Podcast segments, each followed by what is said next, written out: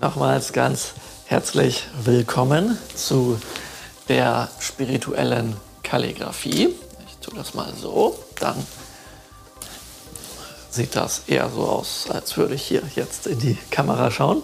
Genau, ja, herzlich willkommen zur spirituellen Kalligraphie. Wir machen hier nicht nur Kalligraphie, also nicht nur schön schreiben, ja, mit Pinsel und Tusche, sondern wir haben diese kleine Komponente des Spirituellen. Und in den Reiki-Schriftzeichen haben wir das Schriftzeichen Rei und das Schriftzeichen Ki. Und Rei bedeutet spirituell, bedeutet aber auch Geist im Sinne von Poltergeist, verstorbenen Geist und sowas alles. Ähm, auch Seele ist da drin und so, ja. Und eigentlich beschreibt dieses Schriftzeichen Rei, was wir als äh, einfach als spirituell übersetzen, äh, eine Schamanin oder mehrere Schamaninnen, die ähm, Rituale durchführen, und ähm, dann um Regen beten. Also ist dieses Zeichen auch aus China das älteste Schriftzeichen für Regenzauber. Oder das ist überhaupt das Schriftzeichen für Regenzauber. Und damit ist nicht nur Wasser vom Himmel, von den Wolken gemeint, sondern, wie es so schön heißt, alles Gute kommt von oben. Also ist damit gemeint, dass es um einen Segen geht. Ja? Also man macht ein Ritual und ähm, bittet um einen Segen. Und dann kommt dieser, dieser Segen herunter und manifestiert sich auf der Erde. Und wenn man das in den Reiki-Schriftzeichen nun weiter sieht, ja, dann ist das so, dass, die, ähm, dass dieser Regen, der nun auf die, auf die Erde kommt, ähm, ja, sich mit der Erde ja auch verbindet. Und wenn dort jetzt zum Beispiel ein Reiskorn drin ist, dann wird durch Erde, Licht und Wasser dieses Wupp zum Leben erweckt. Ja? Und äh, nun ist in dem Schriftzeichen Ki von Reiki eben das Reiskorn drin. Ja? Also das heißt, der eine innere Teil heißt Reiskorn, das ist der Keim des Lebens. Das wäre wahrscheinlich hier äh, im Westen Dinkel oder sowas in der Art. Ja? Und, und dann ist rundherum das Zeichen für Energie. Und eben das Zeichen für Energie plus den Reiskorn ist dann Lebensenergie und nicht nur einfach Energie. Ja. Und das differenzieren die in Japan ganz genau. Das heißt, dass ähm, wir einerseits im Ki-Zeichen das drin haben, was in dem, also was in dem, was man sich im Rei-Zeichen wünscht. Ja. Also man holt das spirituell runter und dadurch erschaffen wir Leben, Lebensenergie. Ja. Und dieses Zeichen in dem äh, Reiki-Zeichen, was Schamanen bedeutet, ähm, da regen sich ähm, äh, oder haben sich die letzten Jahre mal viele Männer darüber aufgeregt, wenn ich das irgendwo in Artikeln geschrieben habe. Ja, da steht Schamanen. Da wollte schon der eine oder andere Lektor dann sagen: Nee, nee, nee, nee, warum schreibst du jetzt Schamanen? Willst du dich hier bei den Frauen beliebt machen oder sowas? Und ich schreibe da Schamanen, weil ich ähm, äh, das übersetzt habe und ich diese Sprachen und Schriften kenne, also Chinesisch und Japanisch. Und daher weiß ich, dass das Schamanin heißt und nicht Schamane. Und das fand ich aber immer irgendwie merkwürdig. Warum regen sich die Leute darüber auf? Also heute wollen alle gendern. Und das ist auch schön und so. Und jetzt, ähm, aber da haben die sich dann drüber, drüber aufgeregt. das ist ein, ist ein ganz interessantes ähm, Phänomen sozusagen. Und ähm, das sieht aus wie so, und das seht ihr hier oben auch, das sieht im unteren Bereich wie so ein liegendes Haar aus, wo so zwei kleine Teile drin sind. Die beiden kleinen Teile da drin sind zwei Menschen und die untere Linie ist die, ist die, ähm, ist die, sieht man das überhaupt? Ja, ist die Erde, ja. Die obere Linie ist der Himmel und der senkrechte Teil dazwischen ist die Verbindung zwischen Himmel und Erde. Ja. Und dieses, dieses liegende Haar kommt ja auch in dem Wort von, also in den Kanji für Qigong drin vor. Ja? Und das ist eben die Tätigkeit, manche äh, bezeichnen das ja auch als Arbeit, deswegen sagt man auch oft Energiearbeit, ja, die ein Schamane durchführt, in dem Himmel und Erde miteinander verbunden werden. Und äh, diese Verbindung äh, besteht eben darin, dass ähm, Rituale, Gebete durchgeführt werden, also ein Mund, ein Wort, zwei Münder, äh, ein Gespräch, drei Münder, ein Gebet, ein Ritual, weil um etwas zu manifestieren, tut man es mindestens dreimal aussprechen, so wie zum Beispiel Reiki-Symbole aktiviert werden. Das ist da alles drin, schon erklärt. Deswegen lehrt uns das Reiki-Zeichen eigentlich, wie wir Reiki und Symbole anwenden und sowas. Ja? Genau. Und dann da oben drüber eben der Regen. Und das heißt, diese Schamaninnen in diesem Fall, die tun, ähm, äh, die tun das Verbinden von Erde und Himmel, indem sie eben den Segen herunterbeten. Und dadurch entsteht ähm, Leben, und zwar spirituelles Leben, Lebensenergie, ja, spirituelle Lebensenergie. Und dieser spirituelle Aspekt von Rei haben wir eben auch jetzt in der Kalligrafie drin. Aber wenn wir die Schriftzeichen von Kalligrafie nehmen, dann ist das so, dass darin erst einmal nichts von spirituellen sichtbar ist, es sei denn, man kennt sich ein bisschen mehr aus. Kalligrafie bedeutet Shodo. Aber Schönschreiben bedeutet Shuji. Ja? Das heißt, wenn Japaner in der Schule die Schriftzeichen lernen, ähm, sie lernen in den ersten sechs Schuljahren, solange ist bei denen die Grundschule, lernen die 996 Zeichen. Ja? Und die nächsten sechs Schuljahre, bis sie dann Abitur haben, lernen sie nochmal 1000 dazu etwa. Ja? dann können sie so knapp 2000 Zeichen mit äh, etwa 10.000 Kombinationen. Und das ist dann sozusagen der, der Wortschatz. Und dabei ist es wichtig, ganz, ganz wichtig, dass wir den eingebläut, bis, bis es wirklich perfekt sitzt, dass ähm, jedes Schriftzeichen erstens eine Strichreihenfolge hat, die man nicht durcheinander bringen darf. Und ich sage, das gleiche gilt für die Reiki-Symbole. Ähm, sehen aber viele Leute in Reiki-Kreisen anders, weil man Vielleicht kennst du das, man hört immer wieder, dass Leute sagen, ja, es ist egal, wie man die Symbole malt, es kommt auf die richtige Intention drauf an. Und das stimmt auch, aber dabei kommt es dann darauf an, was man damit will. Also wenn man wirklich Reiki nach diesen Schriftzeichen machen will, äh, dass wirklich genau das passiert, was damit möglich ist, dann ist es nicht egal. Wenn man sagt, mir ist auch egal, was dabei rauskommt und ich merke ja, dass Reiki wirkt und es ist mir egal, wie es wirkt, ja, weil ich gar kein Interesse daran habe, dass ich das absolut Beste aus Reiki rausholen könnte, was möglich wäre, ja, weil es mir einfach so wichtig ist, dass ich in meiner Komfortzone bleibe, wo es nur auf die richtige Intention drauf ankommt, wo es egal ist, wie ich die Symbole schreibe, wo es egal ist, ob ich Symbole schreibe und ähm, ja, wo eigentlich alles egal ist. Dann kann man das anders machen als die Japaner und Chinesen und Koreaner seit Jahrtausenden. Dann ist man es einfach so weit entwickelt und alle, die sich dran halten, sind ja so wenig entwickelt, dann ist man so weit entwickelt, dass man das einfach nicht mehr braucht. Ihr merkt schon, worauf ich abzielen möchte. Ja, die Idee ist eine, eine relativ simple. Ähm, die aus Japan, die Mönche und äh, Shinto-Priester und aus, aus äh, China die daoistischen Mönche und Priester und Buddhisten und sowas hey, die machen Rituale mit diesen Schriftzeichen seit Jahrtausenden. Man hat in, ähm, man hat in China ein Stück Holz gefunden, das ist 6000 Jahre alt und da sind schon Schriftzeichen drauf. Und die werden genauso geschrieben, wie das heute macht. Und wenn man mit Schriftzeichen Rituale durchführt und diese Schrift, diese chinesische Schrift, die es in Japan und China nun gibt, also sie kommt aus China, ähm, und hat sich sehr lange entwickelt, ist ursprünglich nicht dafür da, um Namen zu schreiben oder um äh, Texte zu schreiben und auszudrücken, um Zeitungen zu drucken oder Bücher oder ähnliches, sondern das ist nur entwickelt worden, um Rituale zu machen. Und jetzt ist das so, wenn ich eine Idee habe, äh, dann, dann manifestiert die sich als eine, als eine Gedankenform äh, irgendwo in der geistigen Welt. Und wenn ich jetzt diese mit Begeisterungsenergien füttere, dann wird die stark. Und wenn ich jetzt sage, boah, ich mache damit ein Ritual, dass sich das manifestiert, und das ist schon stark, und je stärker das ist, umso besser kann sich das manifestieren, umso besser wird dieses Ritual funktionieren. Ja? Und das heißt, dass wenn Milliarden von Leuten, also es wohnen ja schon in China plus die Randgebiete, wo noch äh, chinesische Schrift benutzt wird, wie Japan, Taiwan, Hongkong und äh, Korea und äh, weltweit in den ganzen Chinatowns und sowas. Ja, also es ist ja wirklich viel. Ja, äh, wird also von äh, über, über Jahrtausende diese Schrift rituell benutzt. Das heißt, diese Gedankenform ist sehr, sehr stark.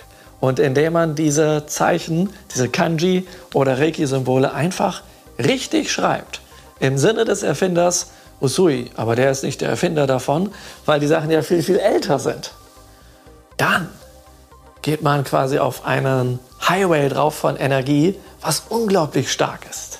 Und wenn wir dann zusätzlich noch sagen, okay, wir machen nicht nur die richtige Strichreihenfolge, sondern bringen das in die richtige Form mit den richtigen Abständen, dann sind wir immer noch erst einmal im Bereich des Schönschreibens Shuji der ersten sechs Schuljahre oder der zwölf Schuljahre in Japan, wo es nicht um Shodo-Kalligraphie geht. Also wir sind noch gar nicht bei dem spirituellen Aspekt angekommen, weil das die absolute Grundlage ist dafür, dass ähm, äh, ja, also die absolute Grundlage für die Zeichen. Und das wiederum ist, sind die absoluten Basics, um darauf aufbauend dann spirituelle Kalligraphie machen zu können, die in der Reiki-Heilmethode beispielsweise die ganze Zeit gemacht wird, weil Symbole gezeichnet werden. Und ob ich die Symbole jetzt in die Luft zeichne mit der Hand oder mental in die Luft stemple oder im Geist habe, Fakt ist, es wird Kalligraphie angewandt.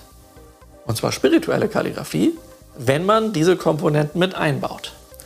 Aber wenn die neuzeitigen Leute heute so weit entwickelt sind, dass sie 6000 Jahre Kalligraphie und Ritualgeschichte einfach übersprungen können und alle, das ist ein Kritikpunkt an mir, vielleicht hast du davon gehört, sagen ja, der Hosak, der der da mit seinen Zeichen und genau dies und jenes, hat er es einfach nicht so weit entwickelt. Ja? Also man kann das ja alles mental machen und so. Eigentlich brauchen wir die Symbole nicht und es kommt drauf an, ja und bla bla bla. Also das ist ein mega Hype, ja, der, der hier und da äh, stattfindet. Das hört sich aber so an, wenn du das nicht kennst, dass du in den wohl ähm, weniger weit entwickelten Reiki-Kreisen unterwegs bist, die das eben nicht tun. Ja?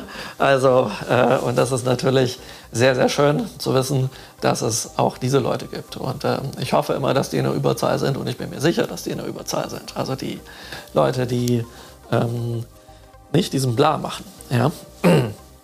Und ähm, ja, das ist natürlich ähm, das ist natürlich so eine Sache. Also das heißt, in der Schule lernen die Leute die Formen und die Schriftzeichen werden alle in eine Vierecksform reingepasst. Ja? Gut, es gibt ein paar Zeichen, da ist das schon relativ schwierig, die in eine Vierecksform zu tun, aber sie schaffen es trotzdem.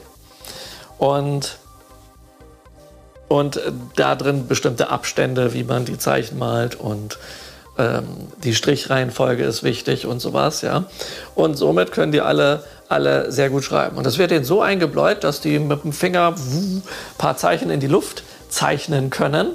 Und dann passiert, ähm, äh, dann, dann sieht das ein anderer Japaner, ja. Oder die machen das so, wenn man dann Chinesen ähm, nach dem Weg fragt oder sowas, dann nimmt er seine Hand und fängt da an, Schriftzeichen in die Hand zu malen. Hat er ein Schriftzeichen gemacht, macht er so. Nächstes Schriftzeichen macht er so. Das müsst ihr mitlesen. Ja, und dann, grinsen die natürlich. Verstehst du nicht, was ich schreibe? Ich habe ich gehabt. So in der Art, ja. Weil die, die, die Verkehrsschilder sind auch so, ja. Ähm, das ist natürlich dann, äh, sage ich mal, mega witzig, ja.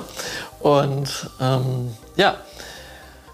Äh, und das funktioniert, weil das bei denen so eingeprägt ist. Ja? Und ähm, oder wenn Japaner sprechen, dann sagt die Aussprache, ist nicht unbedingt klar, welches Schriftzeichen damit gemeint ist, also welches Wort. Und deswegen sagen die, ähm, das, was ich gerade erkläre, damit meine ich dieses äh, Kanji, welches auch in diesem Wort gibt. Ja, so ähnlich wie wir buchstabieren B wie Bertha und A wie Anton und sowas. Ja, machen die das dann? Ja, das ist das Kanji von dem Wort. Und das ist das Kanji von dem Wort. Und er weiß sofort, fort, äh, jeder Japaner Bescheid, was damit gemeint ist, weil erst wenn man es schriftlich hat, sehen wir eigentlich, was damit gemeint ist. Und dann merkt ihr, wie wichtig das Schriftliche ist im Gegensatz zum Mündlichen. Ja? Und wie wichtig das Visuelle ist ähm, für jeden sichtbar im Gegensatz zum Mentalen. Ja? Und so, also da, da steckt einiges drin. So, und auf dieser Basis dieses Schönschreibens, was einfach Shuji heißt, was übrigens auch mit dem Pinsel trainiert werden kann. Und Japaner in der Schule lernen auch ein bisschen Schönschreiben, Shuji, mit dem Pinsel. Also Shuji auf Deutsch übersetzt, wortwörtlich bedeutet einfach nur, Ji sind Zeichen, ja, Zeichen und Shu heißt üben. Zeichen üben. Und die üben Zeichen. und ähm, vielleicht äh, kennst du, wo du ein bisschen Japanisch gelernt hast, das Wort Renshu.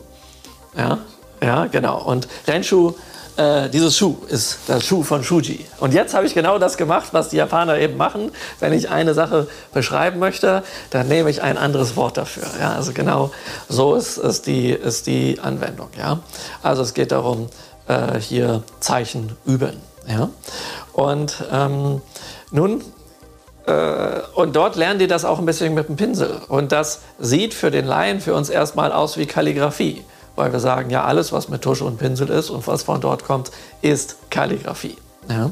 Aber das ist eben gerade nicht der Fall, weil die Japaner das selber differenzieren können. Die sagen, äh, nach bestimmten Kriterien gibt es Schönschreiben und dort gibt es auch richtige Schönschreibschulen. Also ich habe nicht nur in Japan Kalligrafie gelernt und nicht nur in Japan, sondern auch in Deutschland, aber ich wollte sagen, ich ähm, habe in Japan, als ich dort lebte, auch Shuji gelernt. Und zwar erstmal nicht mit dem Pinsel, sondern mit dem Füller. das heißt, ich bin in eine Schreibschule für Erwachsene gegangen, wo Erwachsene, die äh, eine Sauklaue haben ja, und ähm, ganz toll und künstlerisch äh, Zeichen schreiben wollen, ja, ähm, ja, dort bin ich, bin ich zu einer solchen Schule gegangen. Und dort bekam man dann immer so Bögen, ähm, die man, wo man dann so ein paar Bögen äh, wenn man dort zum Training kommt, vollschreibt. Und ähm, das war, äh, und dann äh, wurde, wurde mir genau gezeigt, also wie wird so ein Strich gemacht, äh, wann ist er ausschwingend, äh, wann ist der gebogen, wann ist der so und wo wiederholt sich das. Und so bin ich die ganze Schrift durchgegangen ähm, und konnte nach, ähm, nach einem halben Jahr so schreiben, dass ein Japaner mir nicht mehr geglaubt hat, dass die Schrift von mir ist, von einem Ausländer, der niemals aus japanischer Sicht so schreiben kann wie ein Japaner. und, äh, äh, und das habe ich daran gemerkt, weil ich mir dachte, wow, in Japan schreibt man Postkarten zu Silvester, also zu deren Silvester, und ähm, in einem ganz bestimmten Zeitfenster. Und da kommen bestimmte also vorgefertigte Texte drauf. Und in dieser, in dieser japanischen Schreibschule für Erwachsene lernt man nicht nur die einzelnen Zeichen, sondern wie man Zeichen auf einer Postkarte anordnet. Dass das, oder wie man einen, einen Fächer, kennt ja so einen japanischen Fächer, wie man dort drauf schreibt, dass das einfach nur glänzend aussieht und sowas. Ja, das ist eine, eine Kunst für sich, aber immer noch keine spirituelle Kalligrafie, kein Shodo. Ja, immer noch. Ja, so. Und das habe ich da mit vielleicht 60 Postkarten gemacht. Und ich habe dann noch in einem Buch, äh, habe ich mir geholt, wo ähm, buddhistische Malerei drin ist, habe ich bis zum Abwinken geübt, wie man so einen kleinen Buddha malen kann. Und den habe ich da auch noch drauf gemacht. Und das alles mit einem Füller und so. Und natürlich, ähm, äh, das war noch zu einer Zeit, wenn man dort eine, eine Ihagaki, äh, eine Postkarte, wenn man das ausdruckt, ja, dass das, das geht gar nicht. Ja, oder dass man die Adresse drückt. Nein, das muss man alles schön mit der, mit der Hand schreiben und sowas. Ja, also alle Dinge. Und die haben ja Wahnsinnsadressen mit ihren ganzen Schriftzeichen und so. Das dann geschrieben. Ja, danach hatte ich dann schon mal 80 Prozent Freunde und Bekannte weniger. Weil die davon ausgegangen sind, dass ich es habe jemand anders schreiben lassen. Es kann nicht sein, dass ein Ausländer das schafft und das kann. Das ist ein absolutes No-Go. Das würde ja bedeuten, dass der das besser macht als die meisten Japaner. Aber es könnte doch jeder in diese Schule gehen. Äh, die Schule ist auch Japan bekannt, ist eigentlich weltweit bekannt. Die heißt Kumon. Ja, vielleicht habt ihr davon schon mal gehört. Ja? Und äh, die bieten alles Mögliche an, was man, was man meistern kann. Und da gibt es eben das mit der Schrift. Aber man könnte auch dort Mathe lernen, wenn man Bock hat oder so. Also es gibt wirklich viel. Ja, und das habe ich dort eben gelernt. Ja, und waren die Freunde alle weg. Ja, und, und, dann, und dann, ich wusste natürlich nicht warum, das sagen die mir natürlich nicht. Und dann habe ich mal, ähm, habe ich mal meinen Kampfkunstmeister Taguchi Sensei gefragt. Und der meinte, er hatte auch so eine Postkarte und so. Und er meinte so, ja, ich verstehe das, warum die mit dir nichts mehr zu tun haben wollen. Weil du das nicht geschrieben hast. Und dann meinte ich so, was? Ja? Meinte er, ja. Äh, das sieht nicht so aus, als sei das die Handschrift eines Ausländers. Das sieht aus wie die Handschrift eines Profis. Nicht mal eines, eines ähm, Schulabgängers oder sowas, sondern ein Profi. Ja? Und das kann eben nicht sein. Und ähm, da meine ich, glaubst du mir das? Da meine ich, ich bin mir nicht so sicher. Ja, und so. Und dann habe ich ihm das, habe ich einfach nochmal geschrieben. Und da meinte er, boah, Mann, das ist echt krass, das kann nicht mal ich, ja. Und so, da war der echt, boah, ja, Wahnsinn. Und der ist selber Kalligraph, aber der meinte, so, dass das so aussieht, ja, wie gedruckt, ja, also nicht mit Fonts gedruckt, sondern also wirklich wie die Profis. Und solche Leute, die durch solche Schulen gegangen sind, sind dann in Japan in der Schule quasi Lehrer für Schönschreiben mit, auch mit Pinsel. Also da gibt es dann auch noch, also das habe ich, diese Schönschreiben mit Pinsel habe ich wiederum nicht gelernt, aber dort werden, ähm, dort werden äh, die Zeichen alle auf eine ganz bestimmte Weise geschrieben, dass das eben schulgerecht ist. Und das wusste ich eine ganze Weile nicht. Ja? Und das ist jetzt spannend, weil ich habe ähm, bin, äh, also ich habe, äh, seit ich 13 war, habe ich, äh, öffnete in Bremen in meiner Nachbarschaft eine japanische Internatsschule. Und ich dachte früher, jeder Japaner ist Karatemeister. Und dann bin ich ganz naiv da reingelatscht und dachte mir, hey, ähm, ähm, wie sieht's, ähm, sieht's aus? Kann ich hier Karate lernen? Lernen, ja, lernen, nein, lernen, ja. Und dann äh, meinten die, ja, wir haben hier einen Meister, bei dem kannst du lernen. Ich dachte, nur einer? Na gut, dann eben. Ist ja, ist ja seltsam, warum nur einer? Müssen doch eigentlich alle Meister sein. Ja? Ach, vielleicht sind die anderen alle Aikido-Meister, dachte ich und so. Also ich war da recht, recht naiv und so, ja. Und wusste nicht, dass das da auch die Seltenheit ist, dass jemand äh, so etwas tut. Ja, genau. Und dann habe ich äh, bei dem gelernt und ab und dann gab es dort ein Schulfest. Ähm, so und äh, auf dem Schulfest gibt es dann natürlich auch etwas, wo man sich den Namen als Kalligrafie machen lassen kann oder mal ähm, Kalligrafie also äh, Shuji im Sinne von Schönschreiben, selber üben kann. Und dort habe ich immer kläglich versagt. Und ich wusste, Mann, dass ich, mich begeistert das so sehr. Aber warum äh, sieht das dann so seltsam aus? Und seltsam heißt, ähm, ich habe mal was gelesen, da haben sich äh, Leute in einem englischen Forum, wo es um äh, Kunst, äh, ostasiatische Kunst ging, äh, drüber unterhalten. Und die sprech, und es ging um Kalligrafie und dass man auch selber Kalligrafie üben kann. Und dann hat irgendwann mal einer erwähnt, und das fand ich dann der Hammer, und das gilt nicht nur, behaupte ich jetzt, für diese Art von Leuten, die ich jetzt anspreche, die die dort angesprochen haben, sondern das würde jedem passieren, der erstmalig damit schreiben kann. Also ich will euch nicht sagen, dass euch das passiert, aber ich fand das auch mega dreist. Aber ich, ich sage das einfach, was die dort in dem Forum ähm, erwähnt hatten. Also sie haben sich darüber unterhalten und die meinten, ja, äh, es tauchen hier immer mal wieder äh, Leute auf, die Reiki praktizieren und die dann ganz stolz darauf sind, was sie mit dem Pinsel fabrizieren. Und das sieht eigentlich genauso aus, als hätte ein Vogel auf ein weißes Blatt geschissen. Und das stand in so, einem, in, so in so einem Forum drin, wo so nur so Professoren, Doktor und sonst was alles. Und da dachte ich so, uh, ja. Mann, Leute, ja, muss denn das sein? Aber dieses Bild, das hat sich mir so eingeprägt, so, ja. Und dann wusste ich so, ja, so sah das bei mir wahrscheinlich früher auch aus, ja. Und ähm, naja, äh, wie auch immer. Also ich denke, ganz so schlimm ist es nicht und das war einfach übertrieben und überzogen. Und ähm, ja, wer einen Doktor hat, benimmt sich nicht immer gut. Das wusste ich dann auch, ja. Aber naja, wie auch immer. Ähm, die sind halt auch nicht perfekt, ja, und ähm, müssen sie auch nicht sein. Aber egal. Und ähm, was eben ist, ich habe gemerkt, das ist schwierig. Und dann, als ich Reiki lernte, wusste meine Reiki-Lehre 1993 natürlich in Bremen gleich, hey, der begeistert sich für Japan, das hat er erzählt und so. Und er meinte, du schreibst mir mal die Reiki-Schriftzeichen und die Symbole als Kalligrafie. Und ich möchte die Reiki-Schriftzeichen richtig groß, dass ich damit mein, mein Zentrum küren kann, mein Reiki-Zentrum. Ja? Und so. Und dann meinte ich, ey du, ich äh, habe mir zwar aus Begeisterung für die Kalligrafie die ganzen Utensilien in Japan geholt, als ich da war, das erste Mal 1989. Aber äh, ich Ey, das ist echt krass. Das ist nicht so nicht so, ähm, äh, nicht so einfach. Ja? Da liegt ein bisschen Trockenfutter rum. Das überlegt er sich jetzt, ob er das essen will. Und ähm, da meinte sie zu mir, du kannst das und du machst das. Du wirst irgendwann ein großer Kalligrafiemeister sein. Ja? Und du wirst berühmt werden für deine Kalligrafien. Und du wirst das unterrichten. Ich weiß nicht, woher sie das wusste, weiß ich. Aber spirituelle Menschen wissen einfach manchmal was, was andere, die noch nicht da sind, wo die sind, dann nicht wissen. Und ich wusste das einfach nicht.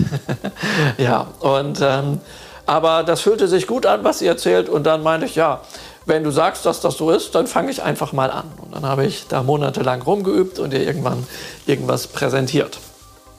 Und ähm, dann ähm, Genau. Und dann war ich später, ähm, ging ich hier nach Heidelberg. Deswegen bin ich hier in Eberbach immer noch in der Gegend, besonders weil die Berge hier so ähnlich aussehen wie in Japan. Und ich wollte in der Nähe von Heidelberg bleiben, weil ich Heidelberg so gerne mag und so. Ja, und, äh, und ich sehe das so, dass das auch die genau richtige Entscheidung war und so, ja. Und äh, also Heidelberg ist toll. und äh, kurz, kurzum, ja. Und ähm, was wollte ich jetzt sagen? Äh, genau. Und ich kam dann hierher und war immer auf der Suche nach ähm, Leuten, mit denen ich Japanisch sprechen kann, so einen japanischen Sprachaustausch machen kann. Und dafür gibt es in der Japanologie ein, ein schwarzes Brett. Und eines Tages war an diesem schwarzen Brett auf Reispapier, also Kalligrafiepapier, ein, mit Pinsel eine Kalligrafie geschrieben. Und das habe ich gesehen, so, das hat mich das waren Zeichen, die haben mich quasi bumm, angesprungen. Ja, als würden die sich wirklich wie so ein 3D-Effekt erheben und irgendwas mit mir machen. Und ich denke so, was ist das denn? Ja, und dann stand ich dort so voll begeistert davor, wusste aber nicht, was da drauf stand, weil ich so im ersten Semester und so und dann dachte ich, krass, was ist das denn? Ja, und so und ähm, ähm, dann kam äh, mein, äh, einer meiner Japanischlehrer, also ein Japaner, vorbei und eine Japanerin, und die ich nicht kannte. Und äh, mit denen fing ich an, mich zu unterhalten und dann habe ich die auf diese Kalligrafie dort angesprochen. Meine ich, ja, was, was, was ist das denn? Ja, und so. Und ähm, dann hat der, äh, hat der Japaner mir das erklärt, was da, da steht und so, dass das ähm, ein Japaner geschrieben hat, der ähm, ähm, der jemanden sucht, wer ihm Deutsch beibringen kann. Ja? Und man möge sich dann hierbei jemand anderes melden, der, ähm, der dann Deutsch kann und das vermittelt. Und dabei hatte mein Japanischlehrer immer das Gesicht irgendwie komisch verzogen. So.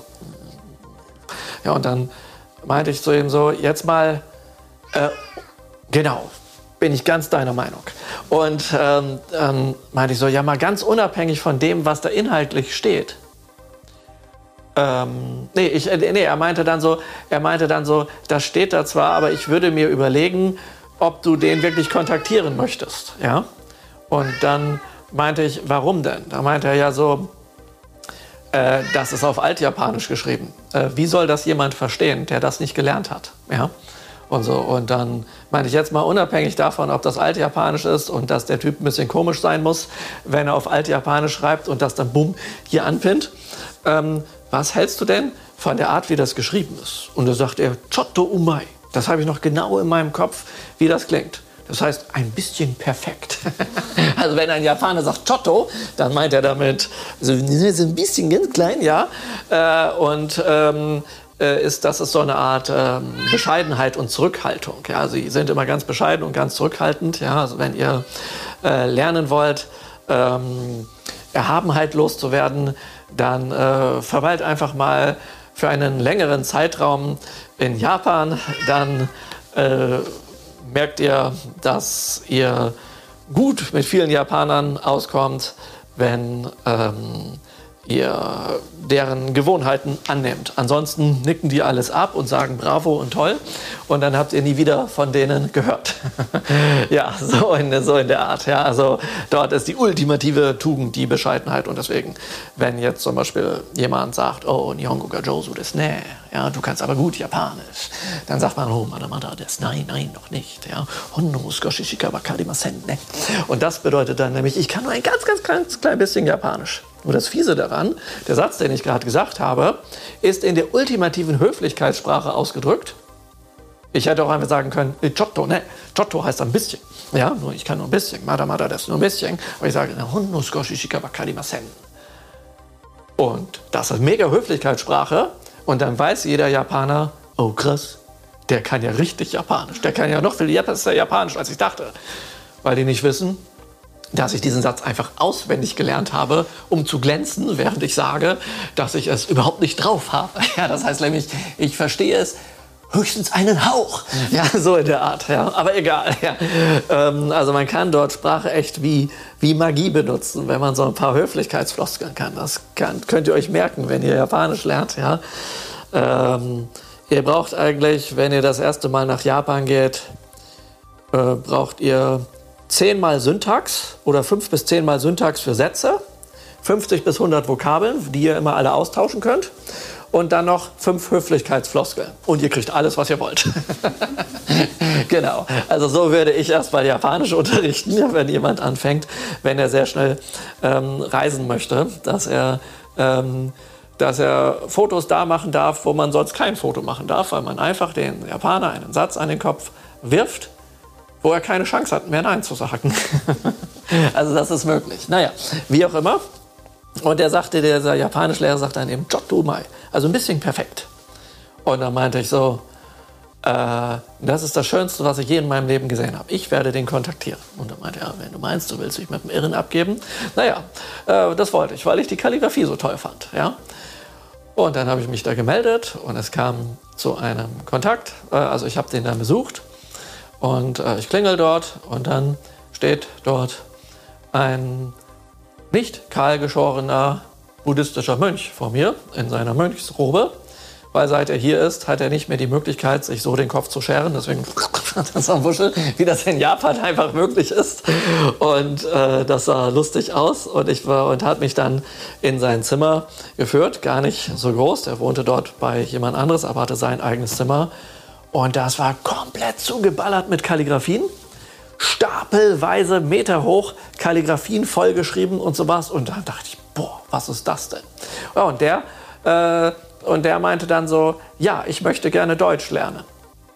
Ähm, was kann ich für dich tun? Da meinte ich, ja, äh, du bist mein absoluter Traum. Es ist eine Traumerfüllung. Ich möchte Kalligrafie lernen. Also, was, du willst Kalligrafie lernen? Ich meinte, das ist eine Herausforderung, aber das können wir machen. Ja, ja und dann hat er was da hingeschrieben. Und als ich das sah, dachte ich so, Warum ist das so? Warum sieht das bei dem so anders aus als bei allen anderen? Warum leben diese Zeichen? Warum springen die mir ins Gesicht? Warum, wenn er das Schriftzeichen für Pferd schreibt, warum habe ich den Eindruck, dass wirklich ein Pferd gleich äh, dort herausstolziert oder sowas? Ja, äh, dachte ich, das, das, das kann nicht sein. Ja, und so. Ja, und ähm, dann sollte ich was schreiben. Ja, und dann habe ich die Reiki-Schriftzeichen geschrieben. Ja, das war das Einzige, was ich vorher monatelang geübt habe. Und dann meinte er, warum schreibst du denn gerade diese Zeichen? Dann habe ich ihm vom Reiki erzählt und sowas. So. Und das fand er dann mega interessant und so. Und dann meinte er, ja, okay. Und dann hat er mir immer was vorgeschrieben, das sollte ich dann immer nachschreiben und so. Und er meinte dann, ja, du schreibst das natürlich nicht nur hier. Es ist so, ich unterrichte dich, aber es gibt eine Prämisse. Ich unterrichte dich nur, wenn du diese Sachen auch übst. Oh, du übst das jetzt einfach mindestens eine Stunde, besser aber vier, am besten acht Stunden pro Tag. Und ich will diese entsprechenden Ergebnisse sehen. Ja, also kurz vor der Stunde ein bisschen geschrieben haben, das läuft hier nicht, hat er mir gleich gesagt. Ja, weil es ist nicht möglich, das zu lernen. Und dann meine ich, warum ist das nicht möglich? Dann sagt er, willst du so schreiben wie das? Meinte ich ja. Sagt er, okay. Als ich vier war, habe ich angefangen. Da hat man mir einen Pinsel, Tusche und Stift, also alles, was ich brauche, in die Hand gegeben. Und dann habe ich acht bis zwölf Stunden pro Tag trainiert. Das habe ich dann bis heute gemacht und nicht mehr geändert. Ich, du siehst aus wie ein Mönch. Ja, ich bin Zen-Mönch. Ähm, das war easy. Zen-Mönch bin ich in drei Monaten geworden. Aber Kalligrafie, das habe ich in ein paar Jahrzehnten gelernt. Und ähm, ich wusste nicht genau, wen ich da vor mir habe. Ich wusste nicht, dass ich einen der berühmtesten Kalligraphen von Japan vor mir habe. Ja? Weil der, das äh, habe ich dann erst äh, kapiert, als er mir meinte, zu mir meinte, oh, irgendwann nach ein paar Jahren meinte, jetzt bist du so gut, jetzt kannst du unterrichten und deine Kalligraphien verkaufen. Aber da ich dein Lehrer bin, sage ich dir gleich, keine Kalligraphie unter 2000 Euro. Was? Ja, so, so in der Art, ja. Ähm, und äh, da meinte ich ja, was nimmst du denn? Da meinte er, keine Kalligrafie unter 4.000 bis 5.000 Euro. wenn es nur ein Zeichen ist. Und ich werde in ganz Japan in die Tempel eingeladen, um denen ihren Namen auf ein Brett zu malen, dass sie sich das oben an den Tempel hängen können. Da dachte ich, Mann, das ist ja mega krass und so. Ja. Naja, also ziemlich ziemlich viel wert, so Sachen. Und das können sich Leute aber hier nicht vorstellen, dass einfach so ein paar Pinselstriche so viel wert sind. Und in Japan ist das so. Und wenn man den beauftragt, dass er was Größeres macht, dann, wuh, dann gehen die Preise mal ganz drastisch nach oben. Also ein Schriftzug, wo er, wo er nicht mal eine Minute braucht, ist dieser Preis. Ja? Das muss man sich mal vorstellen, wie krass das ist. Ja? Und die haben dort die entsprechende Wertschätzung, weil die genau wissen, was dahinter steht, wie heftig das Ganze ist. Ja?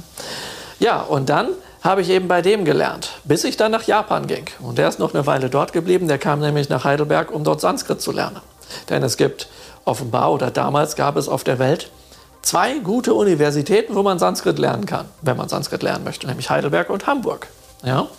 Und ähm, das ist also nicht wahnsinnig viel. Und deswegen ist er hergekommen und hat gemerkt, ja, er kann aber nur Sanskrit lernen, wenn er Deutsch lernt. Ja? Und dann habe ich ihm eben Deutsch beigebracht. Gut. Und ähm, dann ist er auch irgendwann nach, nach Japan gekommen und ich habe den da besucht und weiter bei ihm gelernt. Aber bevor der nach Japan kam, und jetzt kommt's, jetzt wisst ihr auch gleich, warum ich gerade diesen Schlenker gemacht habe, warum ich so ausgeholt habe. Wir waren doch dabei, dass man mit Pinsel und Tusche schönschreiben lernen kann und üben kann und dass sie das in der Schule lernen. Und dafür gibt es wiederum ähm, äh, Schulen oder Orte, wo solche Kalligraphielehrer sind, die eben dieses Schönschreiben für Schüler unterrichten. Ja? Und so einen habe ich gesucht und auch gefunden. Und das war dann zufälligerweise in einem Zen-Tempel, in einem Nebengebäude, Mampukuji in der Stadt Kyoto oder im Süden der Stadt Kyoto. Der Obakushu-Schule des Zen-Buddhismus. also ein besonderer chinesischer Zen-Buddhismus. Und ähm, der Lehrer dort, habe ich dann aber irgendwann gemerkt, hatte nichts zu tun gehabt mit diesem Tempel dort. Ja. Das war eigentlich meine Hoffnung. Und nun ähm, hat der mich, äh, habe ich gefragt, ob ich hier lernen kann und so. Und dann meinte er, klar und so. Und dann meinte ich, ja, ich habe, äh, fragt er mich, ob ich schon mal das was gemacht habe. Ja, ich meinte ich dann, ein bisschen habe ich schon mal mit dem Pinsel was gemacht und so. Ja, und dort gibt es eine Grundübung, die man machen soll. Und die Grundübung besteht ganz einfach darin, dass man den Pinsel nimmt, einen Strich macht, einen Strich macht, einen Strich macht, einen Strich macht, einen Strich macht. Und wenn man den ganz, das ganze Blatt von oben nach unten mit waagerechten Strichen voll gemacht hat, dann soll man das mit senkrechten Strichen machen. Und dann legt man das Blatt beiseite und dann fängt man an mit, ähm, äh, mit was anderem. Ja? Einzelne Striche, weitere Striche üben oder sowas. Ja? Und das hat mich verwundert, weil der ähm, Zen-Meister, mein Kalligraphielehrer, Hohn Sensei, sein Name. Ähm, äh, sein buddhistischer Name bedeutet auf äh, Deutsch übersetzt der Klang des Herzens. Äh, nee, der, der Klang der Lehre, genau, der Klang der Lehre also der buddhistischen Lehre, die erklingt durch ihn. Ja, also ein cooler Name, dachte ich und so. Naja, wie auch immer. Äh, bei uns bedeutet Hohn ja was anderes. Ist ja wohl der Hohn hier. Ja. Deswegen haben wir mal alle geschmunzelt, weil der sich irgendwo vorgestellt hat in Deutschland. Ja, mein Name ist Hohn. ja, und dann, naja, wie auch immer. Das war dann echt mega, mega ähm, amüsant in irgendeiner Form. Aber egal. Und ähm, äh, genau. Und äh, bei dem habe ich gelernt, keine Striche waagerecht und senkrecht zu üben erstmal, sondern Kreise. Ja, auf eine ganz bestimmte Weise. Und das bringe ich euch hier bei, wie man Kreise malt. Ja? Und naja, ich habe halt, ähm, es ist in Japan nicht günstig, da groß einzuerzählen, ja, aber da und dies und jenes und ich kenne das aber so und bla und blub. Denn dann greift sofort die Zen-Geschichte, wir sind wieder beim Zen-Buddhismus, nämlich der vollen Tasse Tee. Die da lautet, also manche erzählen das mit Kampfkunst, manche mit Zen, manche mit Blumenstecken, manche mit dies, mit jen. Also diese Geschichte gibt es relativ häufig. Äh, heute erzähle ich sie mal mit Zen, mit Zen-Buddhismus. Ja. Manchmal erzähle ich sie aber auch mit Kampfkunst. Aber es ist wirklich Jacke wie Hosak, wie ihr das macht. Ja. Es, ist, ähm, es ist die eine Geschichte. Also es kommt jemand zu einem Zen-Meister und möchte gerne bei ihm Zen-Buddhismus, Zen-Meditation lernen. Also stille Meditation. In Deutschland sagen die Leute dazu Zen-Buddhismus. Ich weiß nicht, was das mit den zehn Zehn zu tun hat, aber äh, oder ob das zehn Buddhisten sind oder sowas. Die Aussprache ist eigentlich Zen, genauso wie bei dem zweiten Grad Symbol Honsha Se Shonen ist das nicht Honsha C Shonen, sondern Honsha Se Shonen. Ja? So, also Z wird ausgesprochen in der Umschrift wie ein Z, ganz weich. Und ähm, naja, ähm, und der will dort lernen. Und dann sagt der Zen-Meister zu ihm, das ist schön. Meistens sagen Zen-Meister das nicht. Also ihr kennt das vielleicht aus dem Fernsehen, wenn man zu einem Zen-Kloster geht und der Schüler werden möchte, dann muss man erstmal ewig vor der Tür warten. Irgendwann kriegt man einen Eimer übergossen mit irgendeiner braunen Flüssigkeit und wird dann noch äh, ausgeschimpft und mit dem Stock verprügelt, dass man endlich abhaut und was man will und hier den, den Meister belästigen will und sowas. Und nachdem man das alles Mögliche über sich ergehen ließ, dann darf man irgendwann auch mal rein. Ja? Und ähm, genau, das gibt es ja manchmal so Dokumentationen dazu. Ja? Aber in diesem Fall ähm, sagt der Zen-Meister, das ist schön, lass uns einen Tee trinken gehen. Ich bereite Tee für dich zu. Ja? Und während der Meister den Tee zubereitet, lässt er sich so Zeit und alles so zen-mäßig, ja, so ganz toll. Währenddessen erzählt der Novize oder der Neuling dort, was er schon alles weiß über Meditation, was er gemacht hat, wie lange er in der Stille sein kann und wie toll und dies und jenes und ganz, ganz viele Sachen. Naja, und irgendwann ist der Tee fertig und der Meister gießt den Tee in die Tasse. Er gießt und gießt, die Tasse ist irgendwann voll. Die Tasse läuft über. Es läuft auf den Tisch. Es läuft vom Tisch herunter auf den Boden. Und er gießt weiter. Und dann sagt der neue Schiller, Meister, die Tasse ist voll. Mehr geht nicht hinein. Und dann sagt er, genauso wie dein Geist. Wie soll ich dich da noch unterrichten? Ja, und diese Weisheit kennend, ja, ist es hilfreich, bei japanischen Lehrern keine Widerworte zu machen. Aber in Deutschland darf man das und so weiter und äh, ja, alles fein. Aber dort ist das eben so. Naja, wie auch immer. Deswegen habe ich da nicht groß rumgelabert. Und ich merkte, dass aber irgendwas komisch ist. Wenn ich gesehen habe, dass dieser Lehrer dort äh, Kalligrafie macht, dann hat mich das nicht so angesprochen. Aber ich habe ja bei denen gelernt und irgendwann seine Art zu schreiben quasi adaptiert. Dann kam mein Zen-Meister und Kalligrafielehrer ähm, nach Japan zurück und ich habe ihn in Tokio besucht. Bin dann dahin gereist und so und ich sollte mal wieder was schreiben. Und da meinte er, was hast du gemacht? Alles zerstört. Du hast. ja, so, so wie, ja. Und da meinte er, du hast bei jemandem gelernt, der macht kein Shodo, der Weg des Pinsels oder das Dao des Pinsels, also keine spirituelle Kalligrafie, sondern du hast einfach Schönschreiben gelernt, wo alles, was Leben bedeutet in der Kalligrafie, nicht mehr da ist. Ich so, ja krass, das ist genau das, was ich, als ich diesen Lehrer das erste Mal habe schreiben sehen, was ich da dachte. Ja? Da meinte er, du kannst Kalligrafie als Schönschreiben machen, dann ist das nur eine Technik. Aber dann ist das einfach nichts Spirituelles. Äh, und dann meinte er, ähm, was hast du denn da geübt? Und dann habe ich ihm das alles gezeigt und so mit den Strichen. Und da hat er sich, da hat er sich kaputt gelacht. Da meinte er, ja, genau, genau so wird das hier eben überall gemacht. Und dann meinte ich, ja, was heißt genauso? Die machen das alle so. Ist das wirklich so schlimm? Da meinte er, nein, es ist nicht schlimm. Aber das sorgt einfach dafür, dass die Leute jahrzehntelang Anfänger bleiben. Weil der Titel des Meisters ist einfach sehr begehrt. Und wenn man die Leute sehr, sehr gut macht, dann würden sie, ja, würden sie auch Meister sein. Ja. So wie es auch Reiki-Meister gibt. Äh, ich habe was mit dem Wort auch Reiki-Meister, weil ich früher Messestände hatte auf diversen Messen. Und dann habe ich da Reiki vertreten und so, ganz offiziell. Und naja, und ähm, dann äh, kamen viele hunderte Leute im Laufe der Jahre an mir vorbei, gucken mich und meinen Stand an, meinten, ich bin auch Reiki-Meister. Was ist das wohl nötig hier? Und sind weitergegangen. Deswegen habe ich ein Thema mit dem Wort auch Reiki-Meister.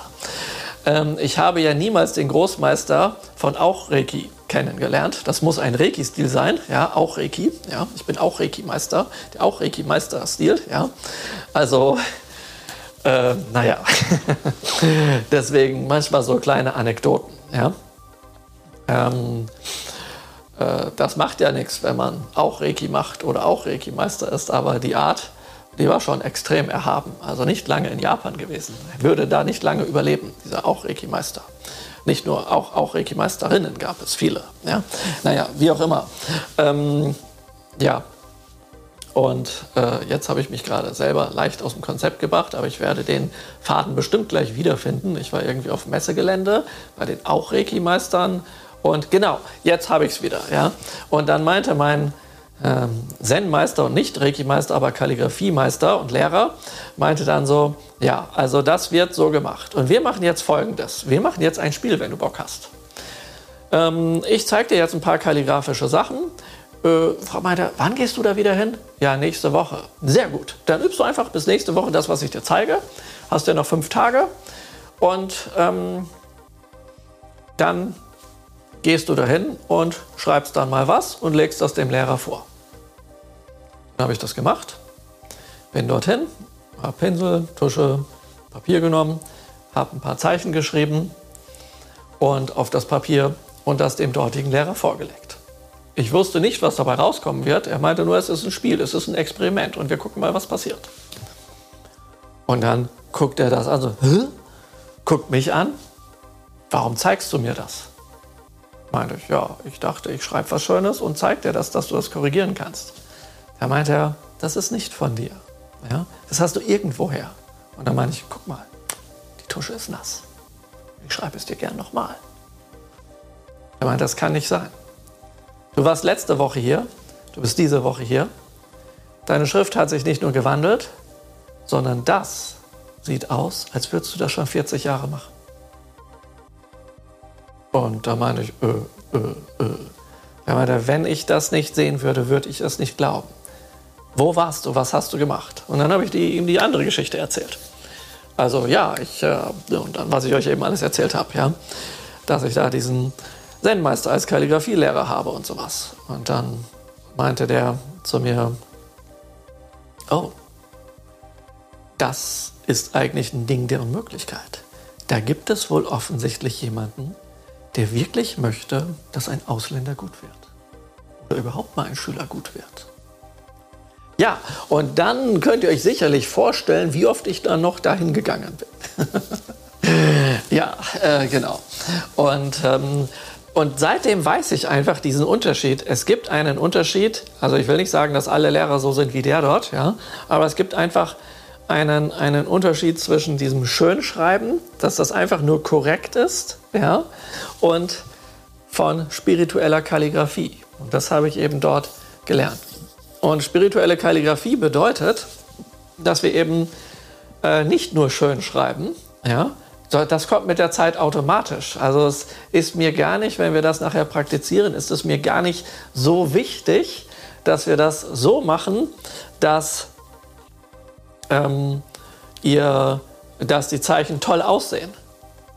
Das könnt ihr versuchen und es wird beim Versuch bleiben. und es wird möglicherweise viel, viel besser aussehen, wie wenn ihr das anwendet, was ich euch sage. Ja? Weil es dann um die spirituelle Komponente geht. Also wie schaffen wir das beispielsweise? Ja, nehmen wir mal an, Nehmen wir mal an, wir haben ein Reiki-Symbol. Und nehmen wir mal an, wir haben jetzt ein, was weiß ich was, ein Daikomyo, ein Meistersymbol. Das kennt ihr sicherlich alle. Ja? So, dann wird das ja, äh, wird das ja geschrieben, ja, zum Beispiel mit der flachen Hand. Ja? Äh, macht man hier einen waagerechten Strich, so einen Bogen, so einen Bogen. Und dann geht es hier unten so weiter. Ja? Also einfach das Meistersymbol Daikomyo. Und jetzt kann man das ja so machen, dass man schreibt, das ist das Dai, ja, und und so weiter, ja. Das würde bedeuten, dass jede Linie einfach stoppt und abgehackt ist. Das ist so, als würde ich Karate machen. Und das ist was anderes als schwingende, fließende Bewegungen. Ja? Nichts gegen Karate. Ich habe das lange gemacht. Ich schätze das sehr. Ich mag das. Aber es ist einfach was anderes. Es ist ein man stoppt vor dem Gegner. Das können die so präzise. Ein Achterdan aus Japan, der hat es geschafft mit einem Mawashi Geri. Das ist ein Halbkreisfußtritt. Mein Jochbein zu berühren. Der hat mit voller Wucht und der hat meine Haut berührt hier auf dem Jochbein und der hat nicht den Knochen berührt. Der hat genau zwischen Haut und Knochen gestoppt. Absolut genial, ja. Also, aber es ist eben, ähm, es ist ein bisschen zackiger, ja. Und wenn ich jetzt sage, ich mache das so, und das habe ich übrigens live erlebt, als ich in Japan Reiki unterrichtet habe, war dort, ähm, äh, waren dort ein paar Schüler und die machen ja, und dann dachte ich, hey, was, warum macht ihr denn das so? Ja, wir machen das wie Karate. Ich kann hier nicht ausholen, deswegen nehme ich die Hand nicht hier hin. Ja? So, da müsste ich aufstehen. Ja, eigentlich geht das von hier. Ja, wie auch immer, egal. Und ähm, da meine ich, hey, Leute, probiert es doch mal fließend zu machen. Stellt euch mal vor, ich mache diesen waagerechten Strich und jetzt möchte ich ja von diesem waagerechten Strich hier oben hin um diesen Strich. Also es geht um das Schriftzeichen Dai, groß, ja. Auch wer das Meistersymbol nicht kennt. Und jetzt guck mal, also anstelle, dass ich hier stoppe, gehe ich dorthin in einer Kurve. Ich gehe hier in einer Kurve und ich gehe dahin.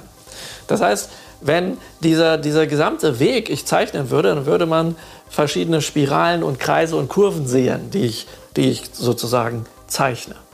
Und wenn ich das mit einem Pinsel mache, passiert Folgendes. Ich habe den Pinsel in der Hand und dieser Pinsel der taucht in das Blatt ein und er geht raus. Das heißt, immer wenn man schwarz sieht, ist er in das Blatt Papier eingetaucht. Ja, dann gehe ich raus und gehe dorthin, tauche wieder ein, gehe dorthin, gehe raus und gehe hier rüber. Aber in der Luft bewegt sich der Pinsel im Kreis. Und das ist der große Unterschied zwischen der einen Schule und der anderen Schule. Das heißt, wenn wir das schon in Kreisen verbinden, dann sind das fließende Bewegungen. Ja? Dann merkt, hey, das ist ja krass. So, was ich, übrigens, was ich hier für Bewegung mache, das ist, ähm, sind, die, sind Bewegungen aus dem, oh Staune, Wunder, buddhistischen Qigong. ja, genau. Ja. Es gibt auch Qigong, wo man, ja, auch wieder härtere Bewegungen hat. Das ist einfach nur eine Stilfrage. Man kann es sich aussuchen, wie man es möchte.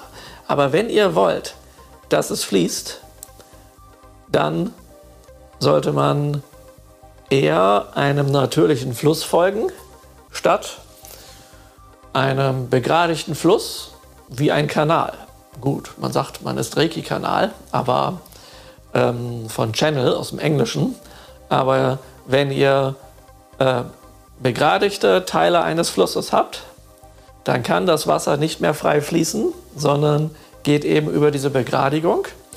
Und ähm, das könnt ihr sogar hier in Eberbach sehen. Es gibt hier den Neckar, der fließt natürlich frei, wie er lustig ist. Aber es gibt am Neckar so eine Mauer und dann hier so einen begradigten Teil. Und obwohl hier die ganze Zeit das Wasser fließt, ist hier alles voller Brackwasser. Das heißt, in dem Moment, wo es begradigt wird und nicht mehr einem natürlichen Fluss folgen kann, und das nennt man übrigens Feng Shui auf Chinesisch, weil Feng Shui Wind und Wasser bedeutet. Also wie fließt Energie, wenn dieser natürliche Fluss unterbrochen ist, indem man Striche zeichnet und dusch, dusch, dusch, dusch, Striche zeichnet, dann hat man keinen Fluss. Dann macht man die Zeichen zwar korrekt, aber ohne den Fluss, ohne Ki, ohne Reiki, ohne Chi oder wie auch immer ihr das aus oder koreanisch Gi. also Ki, Gi, Chi.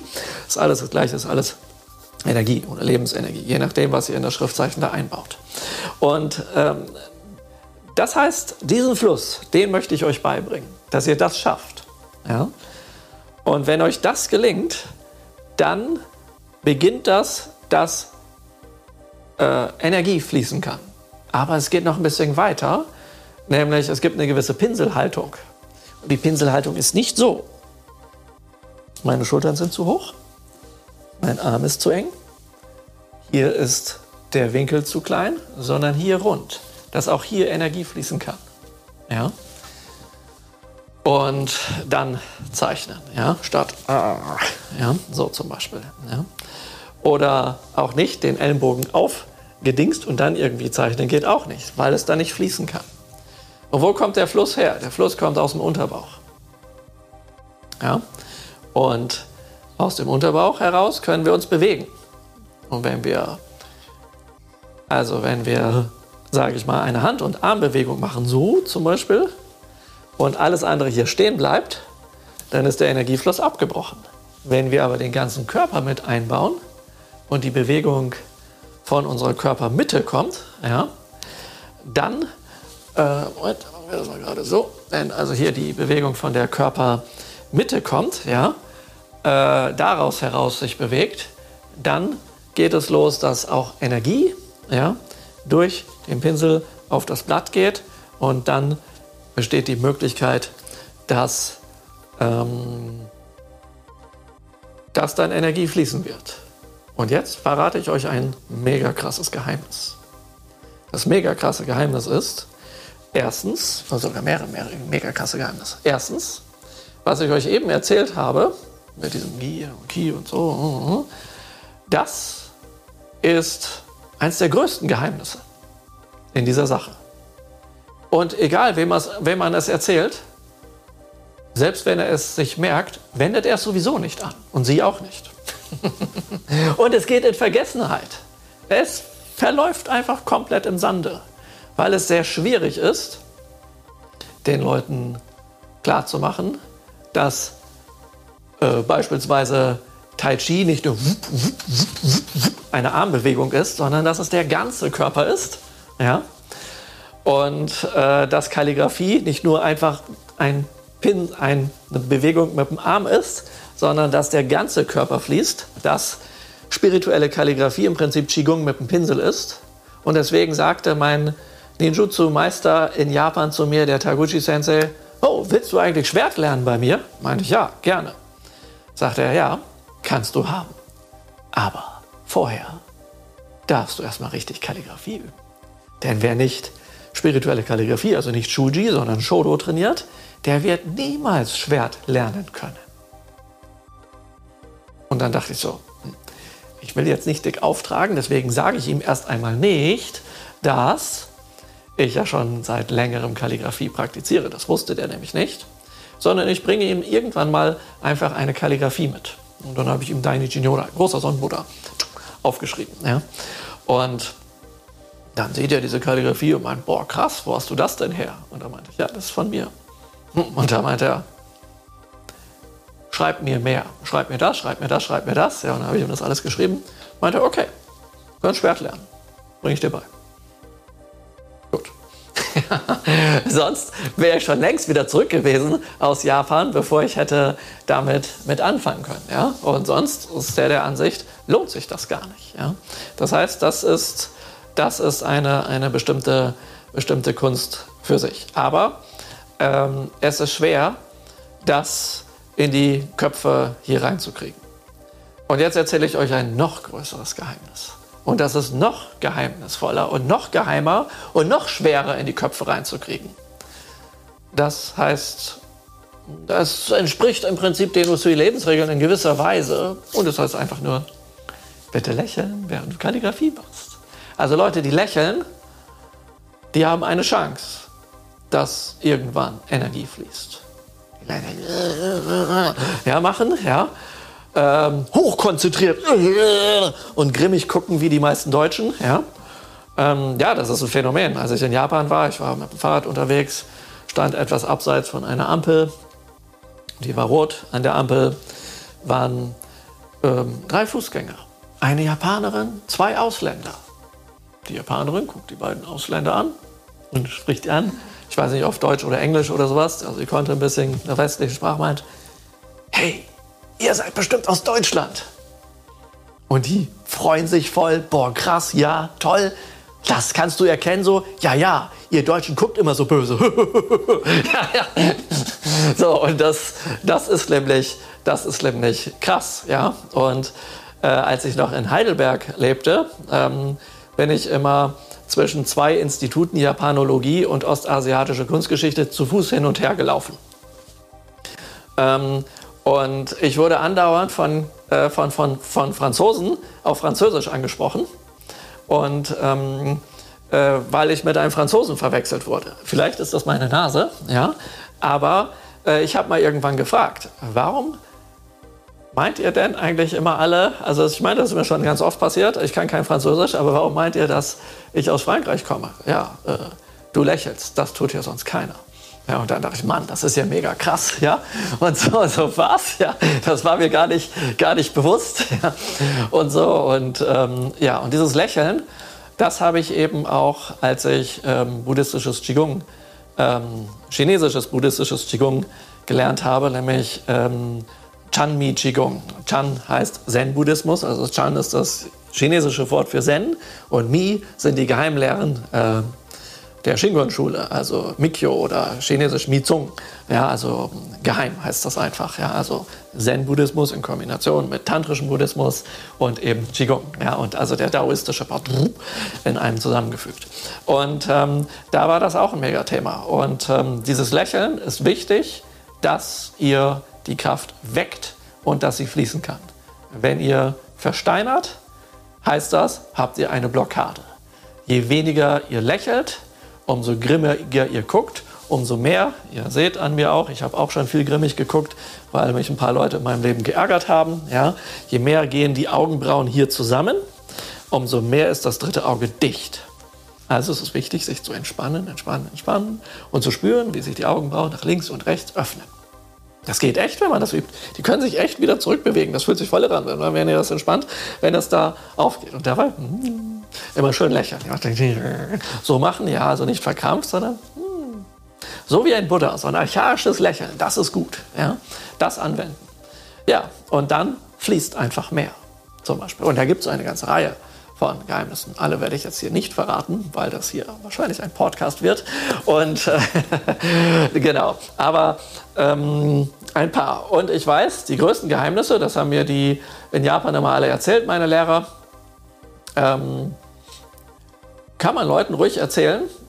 Ähm, besonders dann, wenn man es ihnen erzählt, dass es die Grundlage ist. Sie werden es sowieso vergessen. Selbst wenn du es ihnen erzählst, werden sie es sehr intellektuell sich vielleicht merken, aber in der Regel nicht anwenden. Du wirst sie immer und immer wieder erwischen.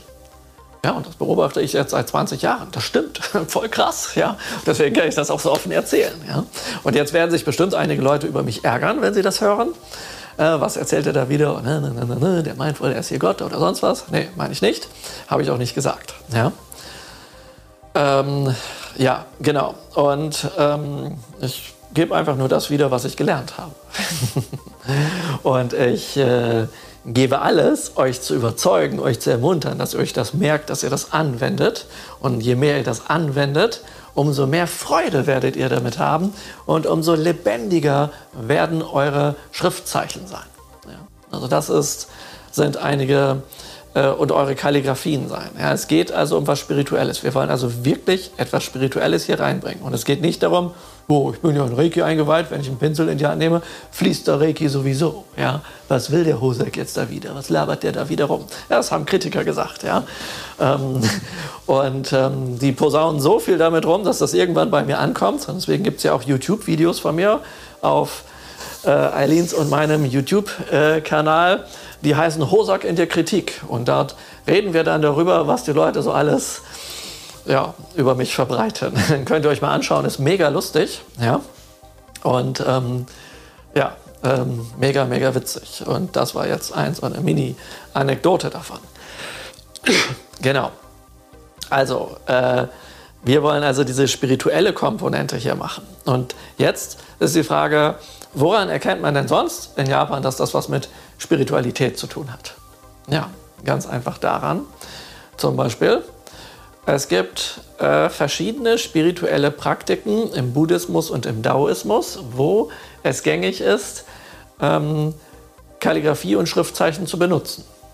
Und wenn wir uns einfach nur die Reiki-Symbole anschauen, ja, da haben wir ein paar Symbole, dann gibt es von den vier Reiki-Symbolen, also inklusive dem Meistersymbol, schon mal drei, die etwas mit Buddhismus zu tun haben. Und vier davon haben etwas mit Daoismus zu tun. Oh, äh, Moment, da müssen es ja schon sieben sein. Nee, es gibt in Japan, das nennt man Synkretismus. Ja? Ähm, ich habe vor ein paar Wochen ein YouTube-Video ähm, hochgeladen, da äh, geht es um Voodoo-Reiki, also Reiki und Voodoo und die Frage, ob das zusammenpasst. Ja? Viele Leute zucken ja zusammen, wenn sie das Wort Voodoo hören, ja? obwohl das ähm, gehört zwar nicht zu den fünf großen Weltreligionen, müsste aber in den oberen Rängen der fünf sein, von den Anhängern, die das als Religion haben. Ja? Aber egal, ähm, also ich spreche darüber. Und ähm, ich bin da jetzt gerade drauf gekommen, weil unter das Video ähm, eine Mrs. Samdi, so heißt, ihr, heißt sie in ihrem YouTube-Kanal, ähm, sagte, dass ähm, zwar Voodoo und Reiki und Voodoo und Buddhismus enorm gut zusammenpassen, weil die Lehren sehr ähnlich sind, aber dass man es nicht, dass man nicht in beides initiiert sein kann. Das wiederum sehe ich anders, äh, weil ich aus Japan weiß, dass die eben Buddhismus, Daoismus, Schamanismus, Volksmagie, wumm, einen Synkretismus haben. Und die Reiki-Heilmethode ist nichts anderes als ein Synkretismus genau dieser verschiedenen spirituellen Traditionen. Und deswegen kann es drei Reiki-Symbole geben, die etwas mit Buddhismus zu tun haben und vier Reiki-Symbole unter den Vieren, ja, äh, die etwas mit Daoismus zu tun haben. Und Daoismus ganz einfach, weil die Art, wie die Symbole benutzt werden, und äh, ist daoistisch. Und die Art, wie die Symbole in Reiki integriert wurden, ist ein daoistisches Ritual. Aber vom Aussehen her der Symbole ist nur das Chokurei ursprünglich daoistisch und ähm, also Shinto und Schamanismus, ja, wie sich das dann in Japan entwickelte und Shugendo und die anderen sind eben buddhistisch. Ja, das heißt, da haben wir einmal das Seiheki, das ist ähm, eine leichte Veränderung von einem Sanskrit-Zeichen, ja, einem Siddha, Bonji, Bija kann man das auch nennen. Ja, ich sage immer alle drei Begriffe, weil es wird immer wieder, wenn ich, äh, ich habe früher immer nur Siddham gesagt und dann sagten ein paar Reiki-Hyopais, dass äh, ja, der Hosak, der hat ja keine Ahnung, das heißt nicht Siddham, das heißt Bonji ja, oder Bija. Ja, es gibt aber vielleicht mehrere Begriffe, die man da benutzen kann. Ja. Und deswegen muss ich das immer erwähnen, ja, dass die Leute dann aufwachen. Ach so, da gibt es noch mehr. Ja, hm, okay. Ja, also. Ähm, und ich gebe auch nicht auf, den Leuten das beizubringen. Ja, das ist aber schon manchmal echt seltsam, was man da so erlebt. So, also das ist das. Das ist das Seiheki zur Mentalheilung. Und es hat auch viele, viele andere Funktionen, die meistens aber nicht unterrichtet werden, weil alle Leute glauben, das ist das Mentalheilungssymbol, weil es Mentalheilungssymbol heißt. Deswegen werden alle hunderten von Möglichkeiten, was man damit machen kann, einfach erstmal weggelassen, obwohl sie Usui kannte. Naja, wie auch immer. Dann haben wir das Honsha Shonen. Ja, das ist eine stilisierte Pagode, besteht aus fünf Schriftzeichen und gleichzeitig ein buddhistischer Satz, wo mein Zen-Meister und Kalligrafiemeister mich dann fragte, als ich ihm das mal aufgeschrieben habe, meint er, wo hast du denn das her? Da meine ich, kennst du das? Ja, natürlich kenne ich das. Ich bin ja buddhistischer Mönch. Ja, das ist ein ganz bekannter Satz. Der ist in aller Munde. Im Buddhismus geht es überhaupt darum. Erstmal ist das Schonen ähm, äh, von den ähm, äh, acht Wahrheit, äh, von den edlen Wahrheiten, die Nummer, äh, habe ich jetzt vergessen, auf jeden Fall ist das eins. Das ist das, ist, heißt einfach ähm, da geht es um diese, um diese Achtsamkeit. Ja? Das ist das Schonen. Ja? ja, und das Honsha, das heißt eben, äh, dass man äh, zu seiner Urnatur zurückfindet. Ja. Und das See in der Mitte ist, ist. also ein Verb. Ein, ja, also das heißt, ähm, äh, übersetzt, äh, wenn du wahrhaftig jetzt in deinem Herzen bist, also im Hier und Jetzt bist, dann bist du ähm, in deiner bist du der, der du im Grunde schon immer warst. Das heißt das übersetzt. Ja? Und ähm, ja, und das ist eben ein, ein buddhistischer Satz. Und da war der ganz erstaunt, dass ich das kenne. Und vor allen Dingen in dieser Kombination und sowas. Und dann dachte krass und so. Und dann habe ich ihm das mit Reiki erzählt und so. Und er meinte, oh, das ist, das ist sehr spannend und so. Und ähm, dann habe ich ihm viel darüber erzählt. Und wir haben uns da in sehr vielen Saunagängen sehr gut drüber ausgetauscht. Naja, und ähm, ähm, Sauna ist ähm, etwas, was im weitesten Sinne artverwandt ist mit den ähm, heißen Quellgängen, die die in Japan praktizieren. ja. Genau, sowas, obwohl die Sauna eigentlich nur aus dem Westen kennen. Ja. Naja, wie auch immer. Und ähm, äh, also haben wir dort eine buddhistische Komponente. Und Daikomyo heißt die große vollkommene Erleuchtung wie das, äh, und zwar die des großen Sonnenbuddhas. Ja? Das heißt, Daikomyo ist der Inbegriff für die vollkommene Erleuchtung. Und immer wenn wir ein Sutra lesen dort irgendetwas über diese perfekte, vollkommene Erleuchtung steht oder die große Erleuchtung, dann ist das in der chinesischen Sprache, also wenn es aus dem Chinesischen übersetzt wurde, Daikomyo.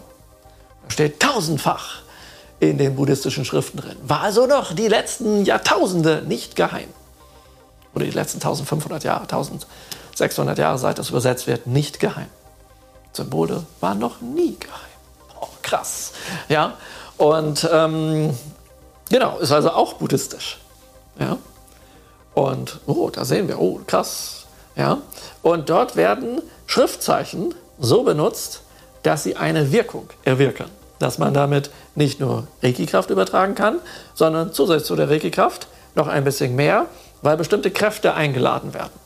Ja? Also mit dem Seiheki zum Beispiel wird ähm, die Kraft der Heilung des Geistes eingeladen, die von dem Spirit Senju Kanon kommt. Dort steht Senju Kanon. ja. äh, also Bodhisattva mit tausend Armen. Ja? Und äh, das ist, ähm, ist, ähm, ist eine Sache. Ja? Und äh, jetzt fragen Leute, warum heißt das jetzt Seiheki? Ja, weil Seiheki heißt Leidbringende Gewohnheiten, das ist Hacky.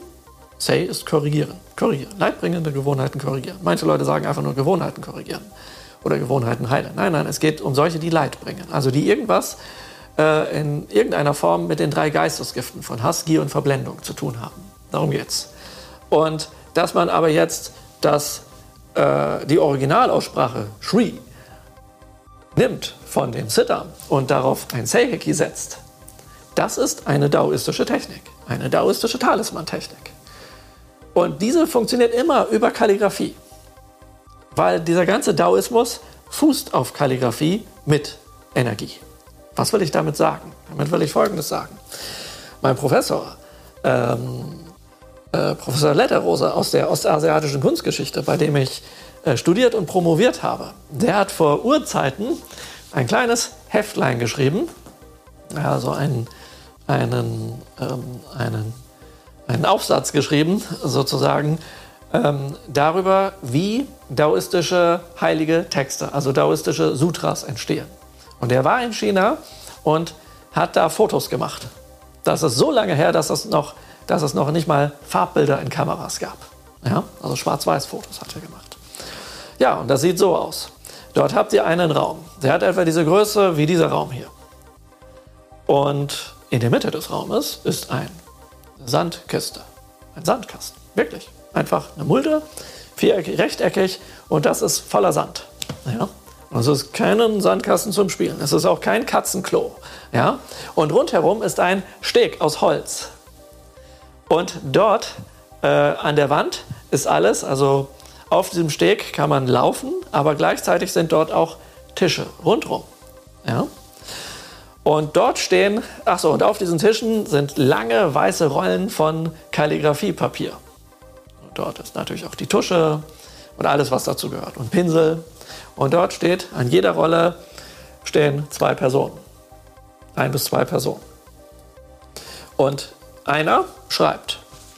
Und einer guckt in die Mitte und sagt, was in dem Sand entsteht. Denn das, was in dem Sand entsteht, das ist das, was schließlich aufgeschrieben wird. Und das gibt es hier, hier, hier und hier, also auf vier Seiten. Schreiben alle das Gleiche. damit, falls sich einer verschreibt, man die Dinger vergleichen kann, denn das geht dann flott, ja, und man nachher wirklich das Richtige hat. Ja.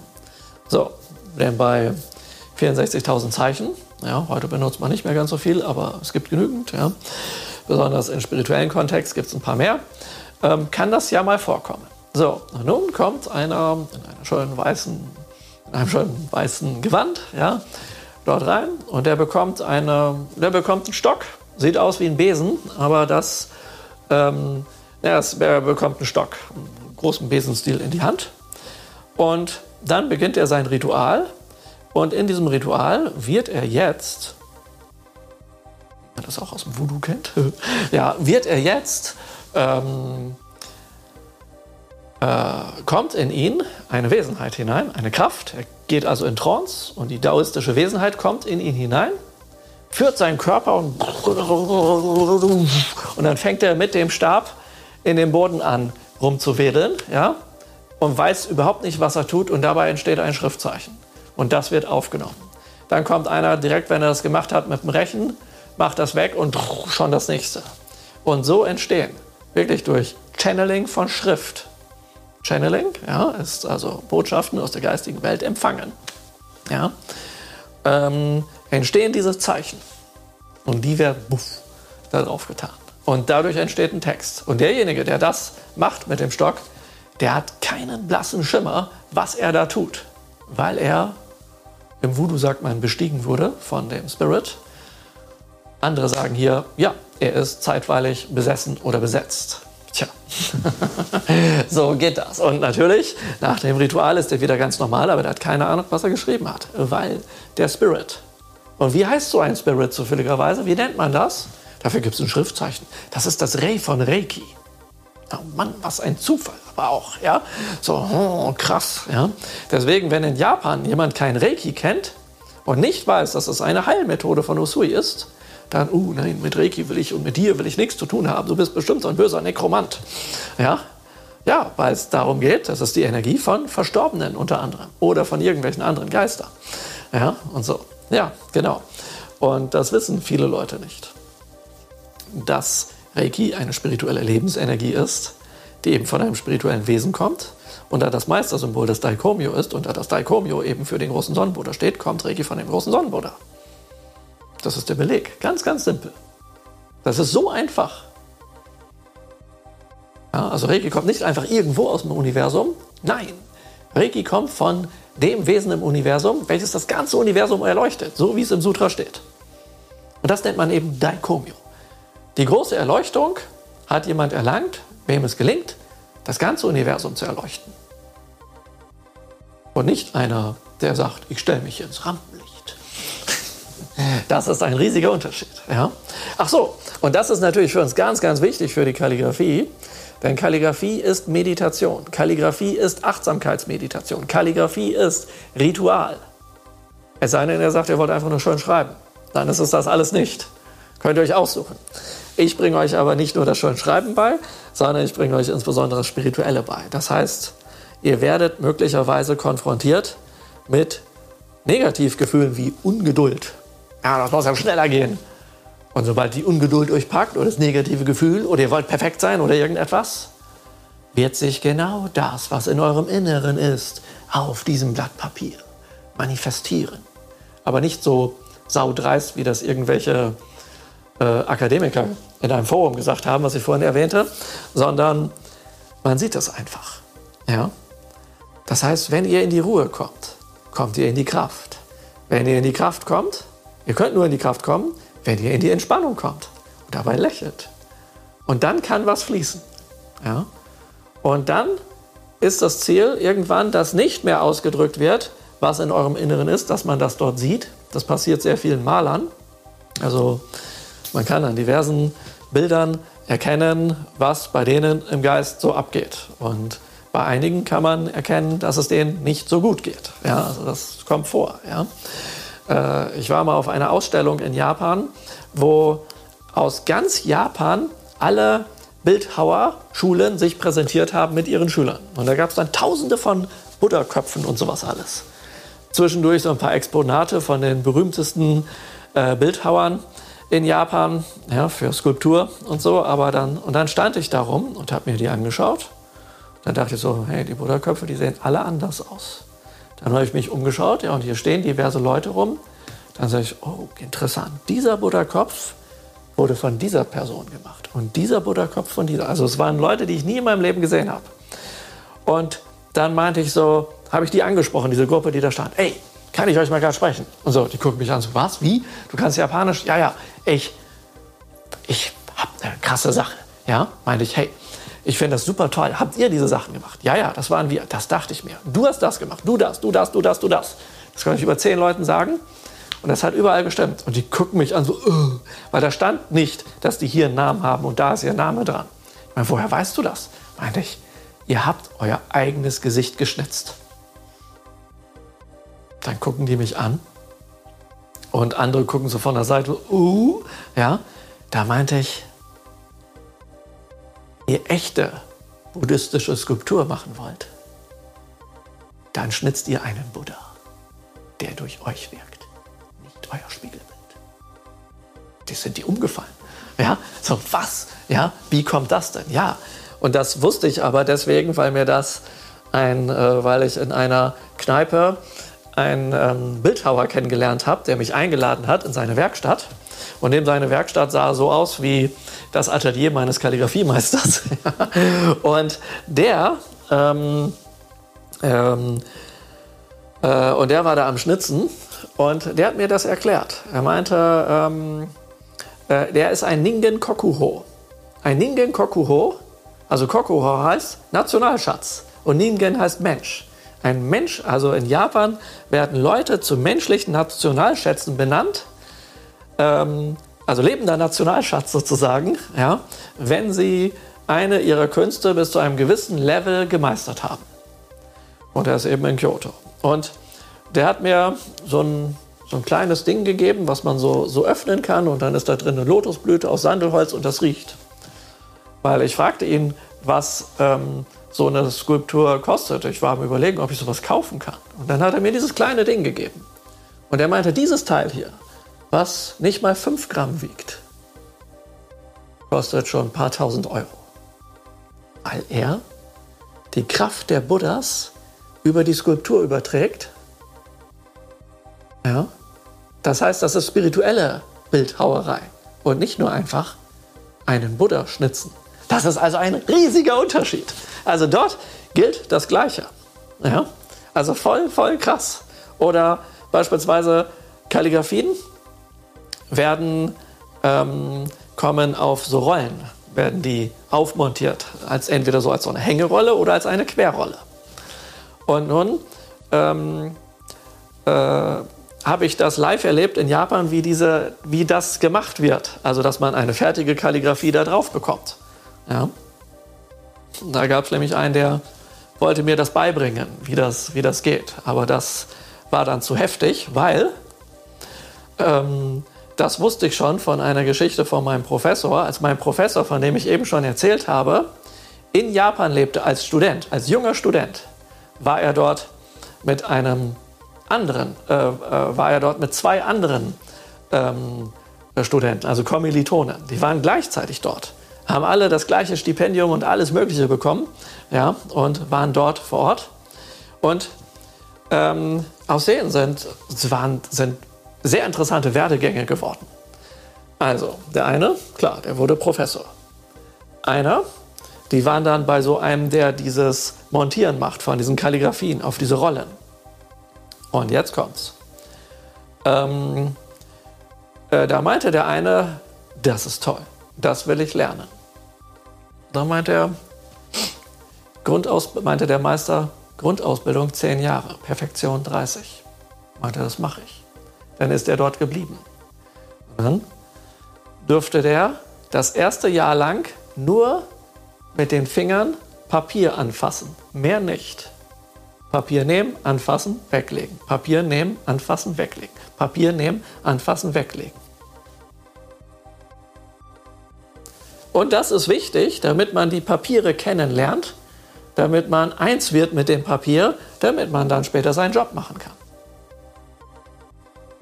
Während man natürlich das auch rein technisch sehen könnte. Okay, man nimmt das Ding, das kann man kaufen. Jetzt ähm, macht man ein bisschen Reis im Reiskocher warm. Ähm, wenn das fertig ist, Wasser drauf ins Smoothie Maker. Dann hat man einen wunderschönen Tapetenkleister. Ja. Äh, jetzt pinselt man das da drauf. Nun legt man die Kalligrafie drauf. Äh, mit, so einem, mit so einem Gewicht bügelt man das alles glatt und schiebt das schön glatt. Und dann hier fertig. Uh. Aber der durfte erst mal ein Jahr nur Papiere fühlen. Ich kenne in Bali jemanden, der mir diese coolen Skulpturen äh, mit mir besorgt hat und dass ich die hier herschippern kann mit dem Container und sowas. Der nimmt so eine Holzskulptur, fasst die an, hält das kurz so an sein Ohr mm, und kann auf zwei Kommastellen genau sagen, welche Feuchtigkeit innerhalb dieses Holzes drin ist. Weil er für ein paar Jahre ähm, in so einer Spedition irgendwas dort mit Holz gearbeitet hat, wo die diese Messgeräte hatten. Und irgendwann wusste er das von der Hand selber, dass er das mit der Hand messen kann. Es gibt also echt Künste, die sind enorm. Ja? Und die haben wir alle völlig vergessen, also was man alles lernen und entwickeln kann. Aber indem wir sowas lernen wie spirituelle Kalligrafie oder auch Reiki, wenn wir es echt krass machen wollen, ja, mit spiritueller Kalligrafie, weil ich behaupte, das ist ein Teil davon, ja, dann ähm, können wir in Gefilde eintauchen, die sonst nicht so ohne weiteres möglich sind. Ja? Und das ist, äh, das ist hier sozusagen das, das Besondere an dieser ganzen Geschichte. Ja? Genau. Und äh, das heißt, Sutra schreiben ist ein Ritual, was euch zur Ruhe bringt. Ähm, Symbole schreiben ist ein Ritual, mit dem ihr viel bewirken könnt. Damit werden Talismane gemacht und für Schutz und Liebe und für dies und jenes. Ja?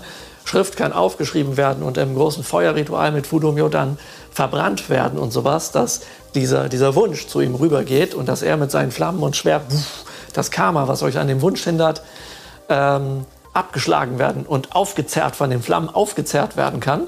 Dafür braucht man Kalligrafie. Man braucht für alles Mögliche Kalligrafie.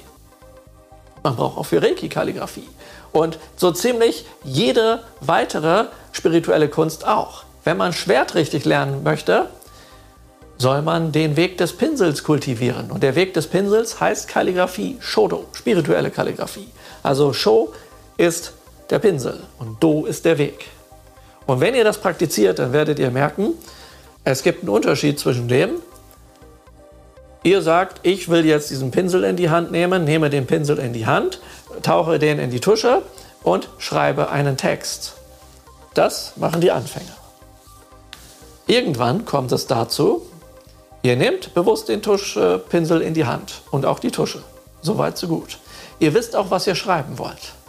Und dann kommt das, was man Reiki-Hand nennen könnte, auf gut Deutsch übersetzt Geisterhand, weil das auf einmal wie von alleine schreibt.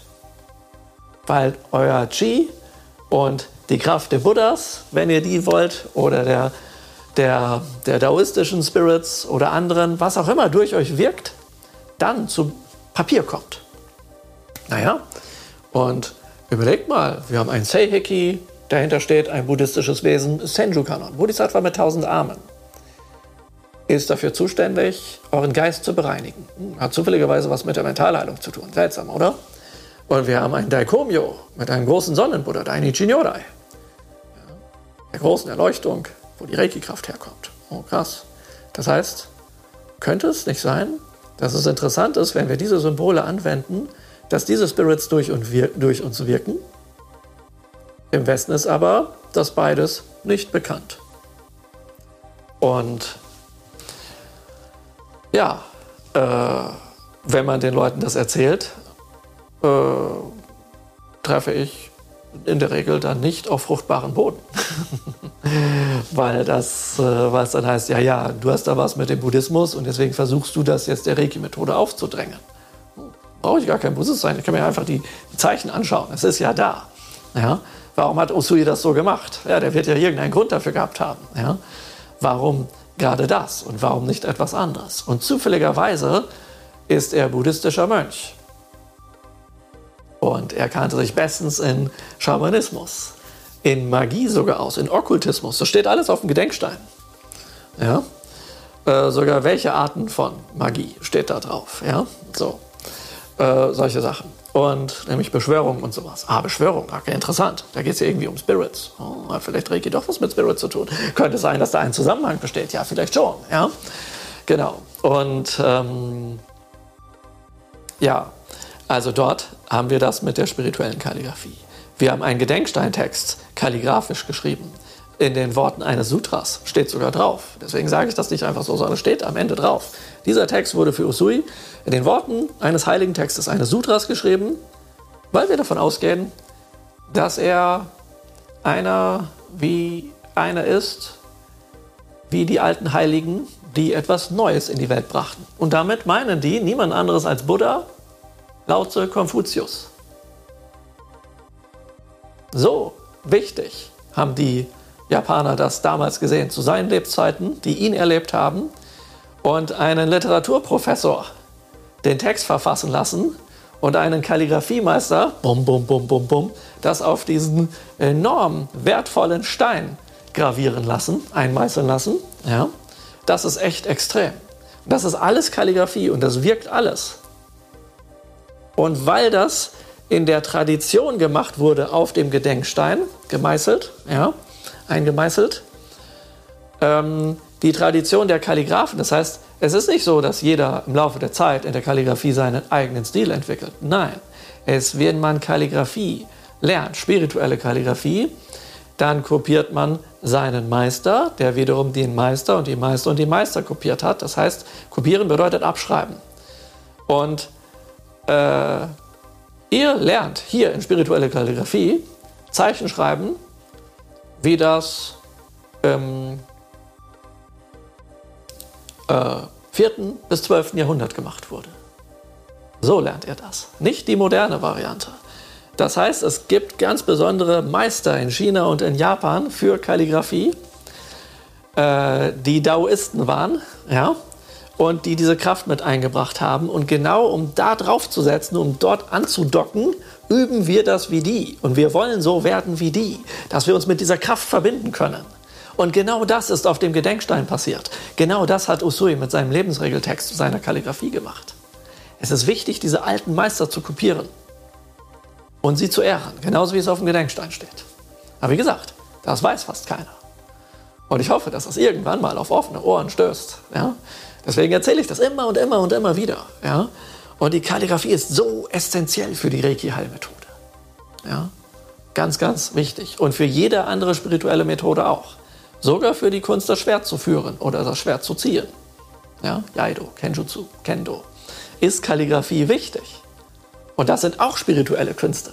Also überall, wo ein Do hinten dran hängt oder ein Jutsu, ja, wisst ihr, geht es um einen spirituellen Weg. Und dann geht es immer wieder um dieses Prinzip. Irgendwann seid ihr nicht mehr ihr selbst, wenn ihr praktiziert, weil die Kraft durch euch fließt. Aber ihr müsst euren Körper trainieren, dass das möglich ist. Und das machen wir hier. Und das ist spirituelle Kalligrafie.